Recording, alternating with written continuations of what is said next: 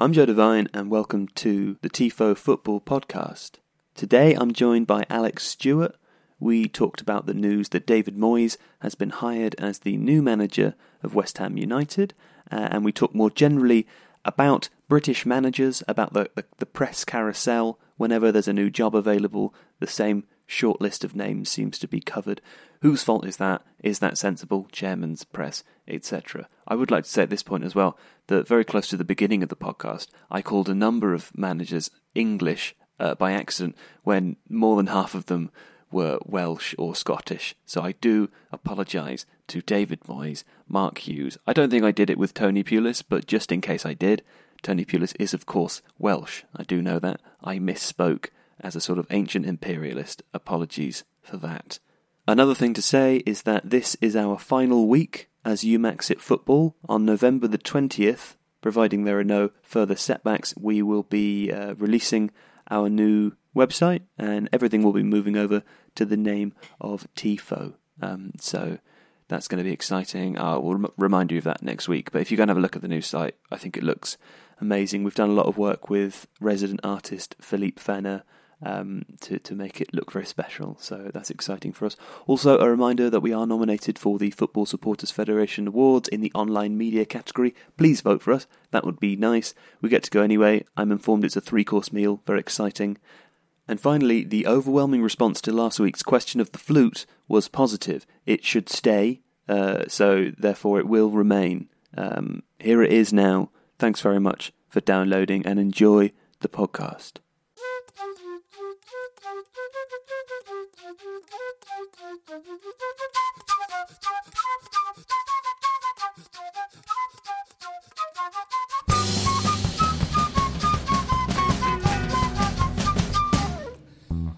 So, Alex, David Moyes uh, has another job. Now, I've uh, read an interesting stat this morning on Twitter. I'm not sure who posted it, someone of note, no doubt.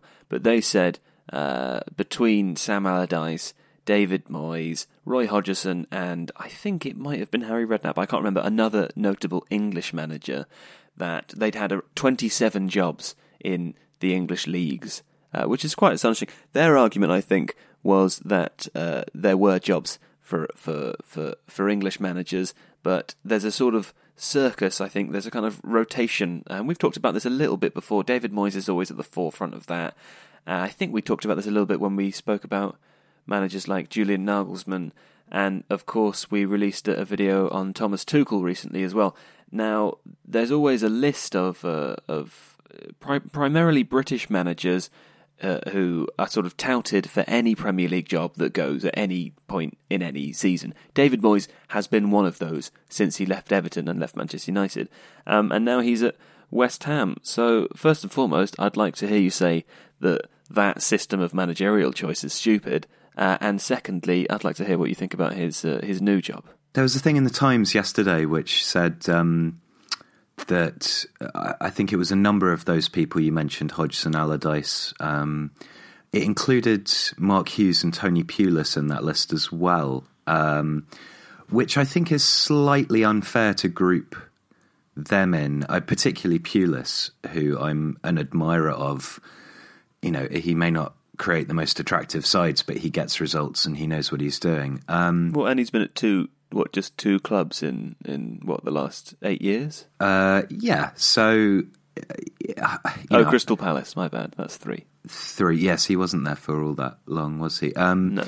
And and actually, funnily enough, Palace seem to account for for quite a number of those jobs. They seem to have a predilection for picking managers and then getting rid of them, but they're all British. Um, do I think it's stupid? I think it's. I think the debate around it is more stupid than the thing itself. Um, I think that yes, there's a balance between picking people who have experience of working under those conditions, uh, who are used to the stresses and strains of Premier League management, who have uh, familiarity with some of the players already, which is a crucial element. Um, you know, I, I, don't think that somebody who say Marco Silva, for example, who who came over from the Greek league and has obviously done very well. You know, he he's a very capable and competent football manager. The one area that you could have legitimately criticised him for is potentially less familiarity with the playing staff in the Premier League. That would have taken him a bit of time to get up to speed. But beyond that, you know, it's about talent, isn't it, rather than anything else? And he has it. Those English managers, those British managers, you know, they have often got pretty low win percentages. Um, uh, there's always a caveat argument to that, which is to say, well, of course they do because they don't get the big jobs, but then you're not going to get the big jobs unless you unless you prove that you're able to to win and and and get trophies and take clubs to the next level. So it's very difficult. I mean, I think that level argument is part of it. You know, if you have yeah. an established pecking order of six or seven clubs that, due to financial power, are always going to be at the upper reaches. And those clubs, by and large, have shown a predilection for hiring non British managers of late, um, with the exception of Moyes at United, and we'll come back to him in a second. Uh, then the ceiling is there as much because those six or seven clubs are a kind of mini league in and of themselves, and they aren't hiring English managers. So that's. I, I think. So I'm sorry to interject as well. Yeah. I, I, just want to say a couple of, couple of things. Firstly, we we say there that maybe Tony Pulis and Mark Hughes shouldn't be included in that list. Um, and also, I have to say, I'm an admirer of Sam Allardyce. I'm not sure he should be included included in that list because I think, uh, it, you know, the, the last well, the last uh, few of his uh, of his jobs, with the exception of the England job, perhaps let's say, uh, there's a clear reason why he's uh, invited along, and he and does a very good job every, single time. I don't think that is an example to me of a chairman who either don't know what they're doing or are making decisions based on on no evidence. I think when a club goes to sign Sam Allardyce, there's clear reasoning for it, and also he seems to be uh, a very good football manager, or certainly very good at a certain type of football management, um, and certainly, from my perspective, seems to have a, a, quite a good grip on the psychological side of the game as well. I've heard him talk before quite a lot about how he uh, would try and manage the atmosphere of the dressing room more so than the physical preparation for upcoming games, which I think is an interesting way of looking at it. The second thing I would say is uh, I, I, think I called David Moyes English at the beginning of this, so I'd like to apologise for that now because I think there might be some Scottish people out there, uh, perhaps David Moyes include included, furious with me. Uh, apologies, of course I meant British managers, um, and I, and I, I suppose what I'm really talking about is is that, that carousel of, of a handful of names that we've seen year in, year out, who perhaps don't seem to do great jobs, or, or those who. Steve McClaren, for example, was someone who, for the, not so much this season, but for the last four years, I think has just almost been touted whenever there's a, a, a, vacancy at a sort of bottom half Premier League club. He's mentioned, despite the fact that his last you know, his last handful of jobs have, have with the you know exception of a few, have been pretty woeful failures. You know, and, and, I think it just serves to me seemingly, and perhaps that's me as someone who doesn't know any better, which is why I'm asking you. It seems to me that that is, that is just the example of uh, of chairmen who who don't either don't have the ability to to broaden their their view or don't have any system in place to. Uh, I don't know, rifle through different candidates to think about who would be a good candidate for a job. For example, we talked about this when Frank de Boer went to Crystal Palace at the beginning of the season. Now, I think that that's slightly unfair to say that that wasn't a broadening of, of some horizons, but at the same time, it, it was clear to anyone who was paying any attention uh, that that was in a a change that would have required an incredible uh, or quite a dramatic transition stylistically on the pitch and in other ways that perhaps wasn't going to happen in a short space of time, and maybe it wasn't a good time to make that choice. It, so it seems to me that there's clueless chairman. Am I am I wrong? Do you think? Mm, I, I, no, I, I, don't. I don't think to an extent you're wrong. Um, I mean, there's a lot in what you've just said to unpick. I, I think the first thing is that it's worth remembering that these uh, you know the the the tailing of names, shall we say? You know, oh, it's you know the favourites are X, Y, and Z. That that's by and large coming from the press. So it's not necessarily chairman that being unimaginative. It's the same old names get trotted out by the media in the absence of any real clear evidence that actually those people are in any way linked with the job. And you can look at how. That is a fair point. You know, Sam Allardyce was heavily linked with the Everton job and then came out yesterday and said, I've had no conversations about this job whatsoever. So, you know, there's there's an extent to which the media jump on the bandwagon and bring up the same people for want of anything else. And I and I do think it's worth saying that the the British media, with some some honourable exceptions, and I look mostly here at the Guardian, are pretty insular in their coverage and their knowledge, and that particularly exp- extends to television pundits who will quite happily say, like Paul Merson, "Oh, I've no idea who this person is," and you think, well, you know, your your job is to know about football, and football doesn't stop at, at Dover, kind of thing. So that, that so it's lazy lazy journalists, not necessarily lazy chairman. I, I think there's an extent to which that's true. Um, I think that if you look at certain things, okay, Steve McClaren, you know, he was he was perhaps unfortunate at Derby. I'd say he was unfortunate at Derby. Um, I think he was also dealt a fairly crappy hand at Newcastle. And if you look at McClaren and also Roy Hodgson, they are the only two English managers uh, kind of almost in living memory who've actually won anything, albeit abroad. Um, who also managed, both managed England. Who also both managed England, which is perhaps the, the poison chalice that ruins everything for everyone. Um, yeah.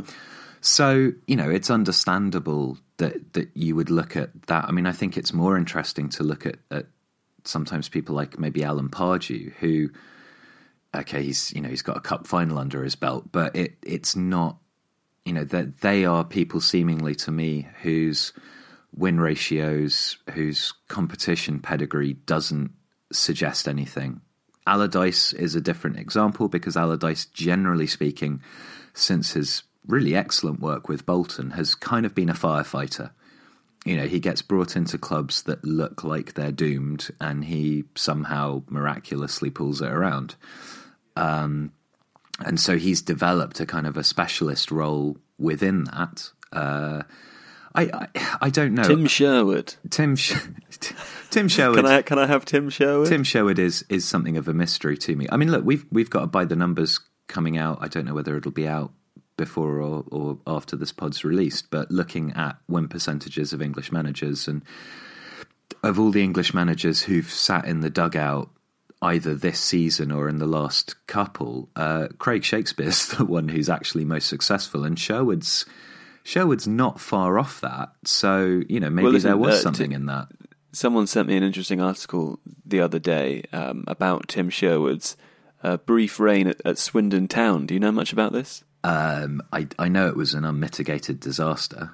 So he was the director of football. He was appointed director of football at, at Swindon Town and uh, essentially no one really knows what happened in the sort of six months or so that he was there. But uh, it was predominantly, um, well, his time there was sort of predominantly covered uh, by him not appearing at games, uh, him never doing any press conference other than the the opening one, and uh, I think upsetting managers, upsetting upsetting the apple cart, let's say, and then uh, disappearing off into the distance some months later. A very a very strange goings on.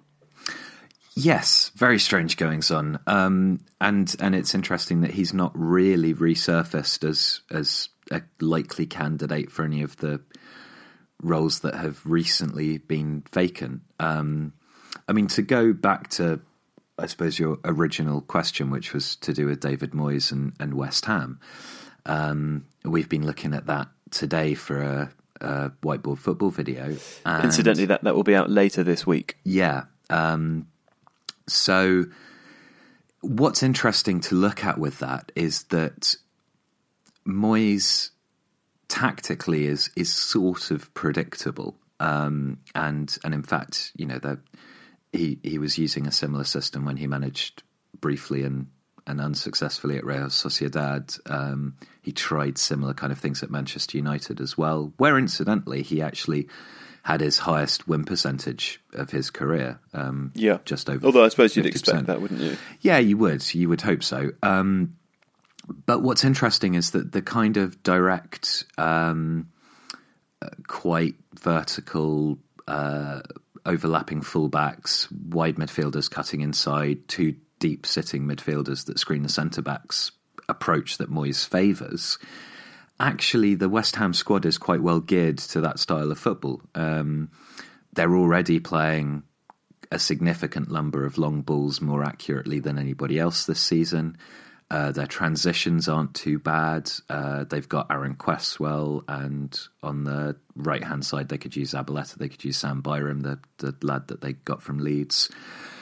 Um, and, you know, someone like potentially Michail Antonio actually playing in the kind of number 10 role as a sort of quasi Fellaini um, behind Chicharito could actually work quite well for West Ham. Um, so you know that that might be an instance where either by by luck or or by thorough research and good thinking, um, you know, West Ham have stumbled on a manager who who suits their style of play, and I think that's the crucial point. You know, you mentioned Frank de Boer earlier. That would have been for it to work, that would have been an absolute volte-face in the way that Crystal Palace have played football mm. for the last five and, years, and, and that's total squad transition as well. You would imagine exactly, and that's the key point. Is there's nothing to say that you can't change the identity of a football club, that you uh, the the playing identity of it, um, and uh, and there's nothing wrong with trying to do that. And you can look at how, you know, for example. Um, particularly German managers like Jurgen Klopp, um, or uh, David Wagner at Huddersfield have come in and and instigated a, a, style which was not maybe utterly alien to those players, but it's definitely been a transition in the way they play, and that's that's worked by and large. So you can do that, but what you need to do is say, first of all, that this manager will have the time to do that, that it's not going to go immediately right, and it it will be a transition, and also to then back that manager in the transfer market by by bringing in the sorts of players who can play that style of football. And you can look at Pep Guardiola's fullback acquisition in the summer and how important that's been to you know the side who are arguably one of the best two sides in Europe currently. Um, or you could look at, at the recruitment that Klopp made over the period that he's been there and how those players that he's brought in have suited the way that he wants to play football. So you know, it takes time, it takes confidence from the chairman, it takes backing if you're going to bring in somebody who doesn't immediately suit the style and the playing squad that you have at your disposal. Now, David Moyes, I think, actually can suit the squad and the kind of basic sense of, of how West Ham have been playing of late, and he can probably tighten up the defence. Um, he can give better support to um, Hernandez up front, and he could well be able to get a team who, let's be honest, on paper should not be where they are, um, further up the table. It's not going to be exciting. It's it's not going to produce swashbuckling football that anyone will particularly want to watch. But you know he he's a reactive manager. He he sets his teams up well to counter the opposition, and I think people have to remember that yes, his spell at Sunderland was disastrous. Um, you know, fewer than 20% of the games he managed re- resulted in a win. But it's very, very clear reading about Sunderland, uh, you know, anyone from Jonathan Wilson through to David Preece are, are very clear on the fact that the problems at Sunderland extend well beyond the playing area. And, and I think that, that anybody thrust into that position would have struggled with that playing squad, with all of the issues off the field, the yeah, the manager, the clear lethargy, I think as well. I mean, it, yeah, it's it's a it's a sort of treading water club who've been scraping by or were scraping by for the last sort of three or four seasons, and arguably they've not had a sense of direction and and purpose since Roy Keane left. Um, so I think I think judging Moyes you know, let's let's be honest. His last three jobs after a very successful stint at Everton, very successful stint, were arguably the hardest job in English football, succeeding Sir Alex Ferguson. Moving to a foreign country that he had little to no experience of, bearing in mind Everton only played European football, I think three or four seasons, and briefly at that. Uh, a club where he didn't speak the language, and you know that was obviously going to be very difficult. Was that Sunderland? Very good. Sorry, No, I didn't mean that in a sort of. Uh, he's- he's- let me let me be clear. I wasn't. I wasn't poking fun at any dialect. I, I was uh, suggesting that there was no communication at Sunderland. But I can see how Yeah, I- instant- instantly that, that would have been misread as me making fun of the way that people talk, which is categorically not what I was doing. Yes. Um, no, I wasn't referring to Sunderland, but then also, you know, Sunderland. So that's three recent jobs, all of which have been really, really hard. And I think, I think he deserves a certain degree of recognition for having the the balls to go abroad to Sociedad after United had gone so wrong. Um, and yes, he didn't make the most of United, but I struggle to think of anybody who could have stepped in to that void left by Sir Alex Ferguson, with Sir Alex Ferguson still hanging around quite as much as he did, and and make a success of it. It would have taken. Well, also, you know, we, I spoke to Paul Ansorge on, on this podcast last week, and, and he made the point that Sir Alex Ferguson has, since his retirement and since David Moyes has departed the club, also made the point that David Moyes was not by any means the first choice. So it was, you know, it seemed, seemed clear to certainly you can imagine it seemed clear to some other managers uh, that unless they'd already promised themselves somewhere else, that perhaps they didn't really want to take the job because it was obvious it would be difficult to a difficult act to follow. So in some ways, you kind of have to feel a little bit sorry for David Moyes there.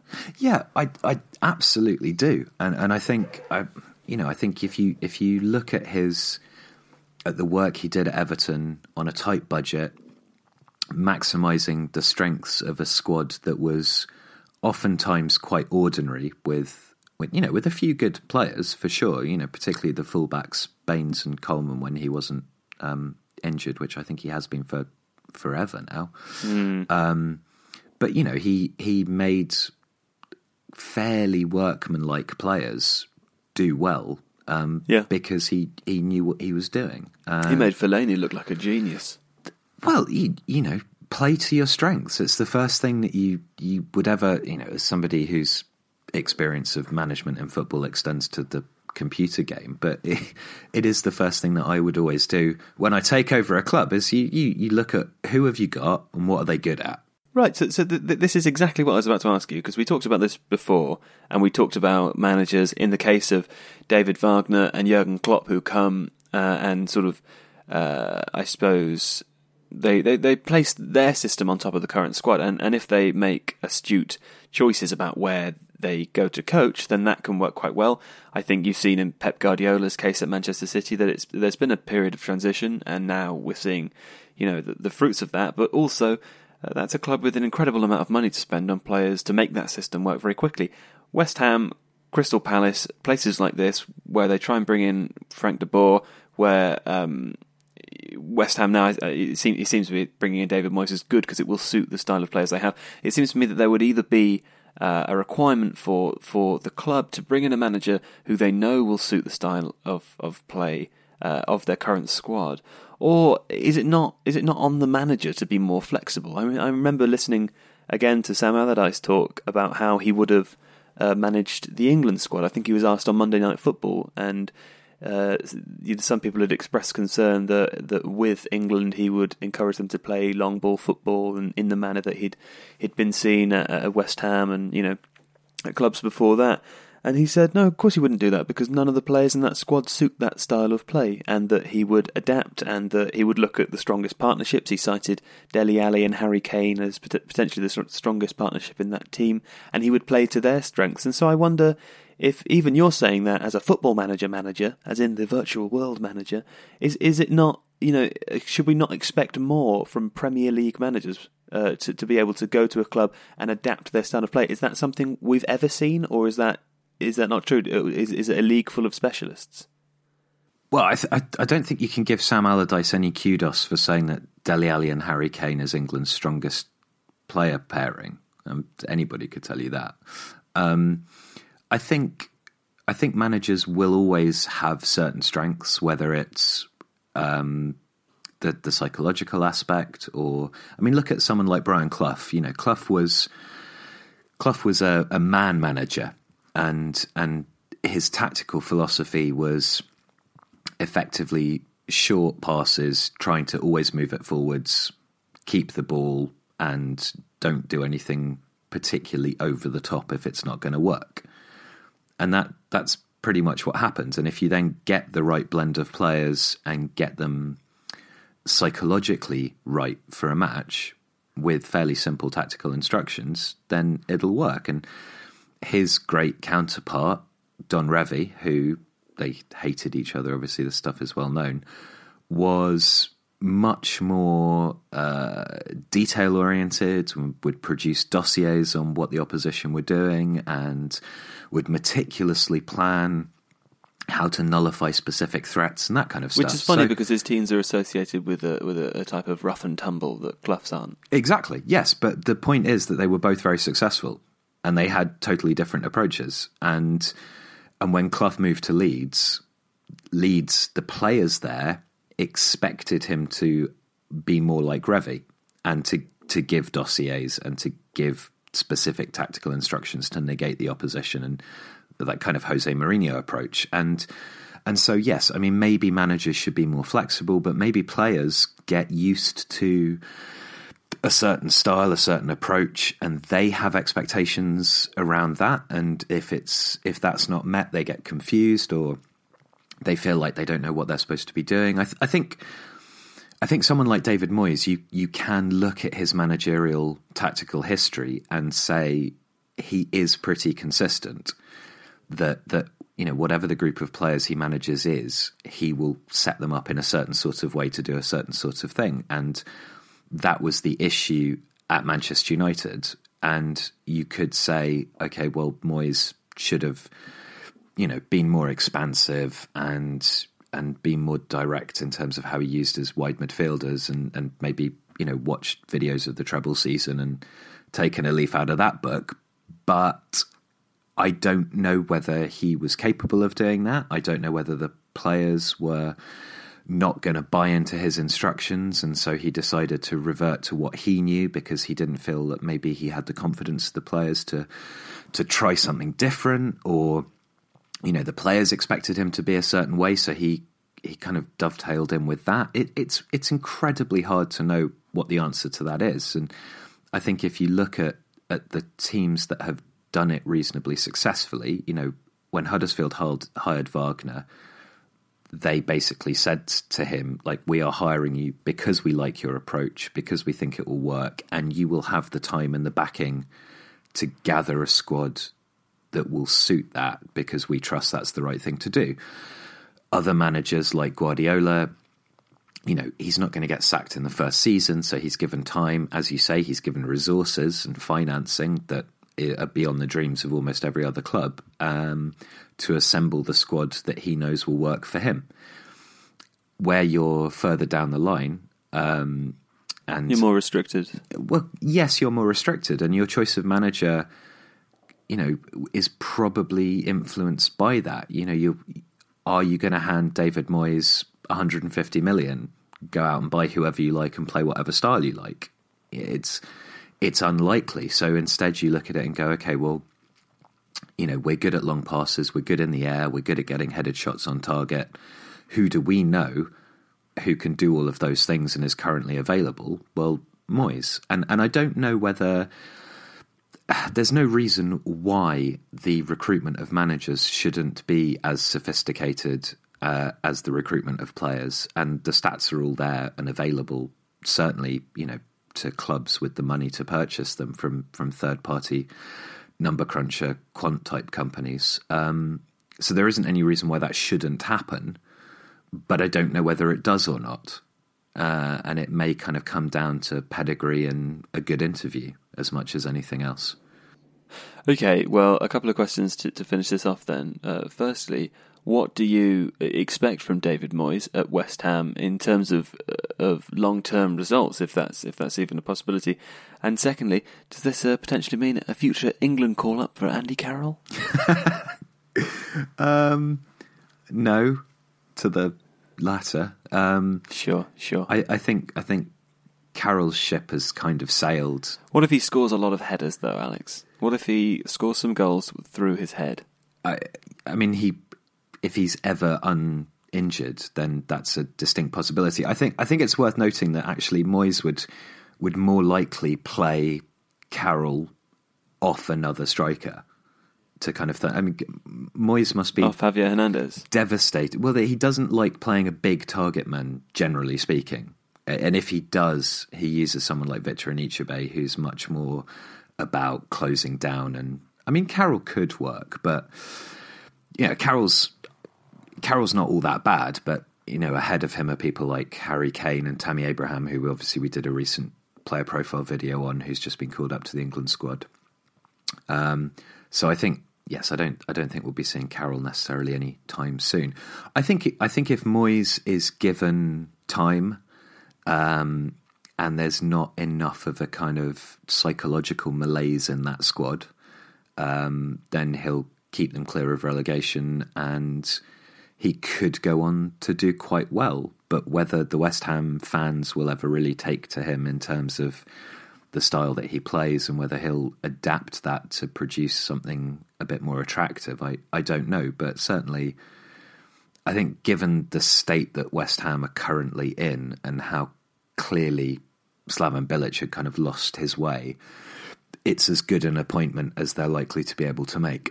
True, and also another way of looking at it, I suppose, would be to say that West Ham, as as a as a club with potential, um, are probably in a greater position than, than Everton were when uh, David David Moyes was their manager. What with a very sizable stadium, uh, and and of course, I mean something that the whole league is benefiting from the increase in in, in uh, domestic and, and foreign TV rights as well. So it'd be interesting to see how David Moyes handles having a bit more money to spend than he probably did at Everton, um, because that is again something for which he is criticised at Manchester United. Although of course that that crosses over with Ed Woodward and players of the kind of caliber that Manchester United would be looking to recruit, going, "Who's this David Moyes guy?"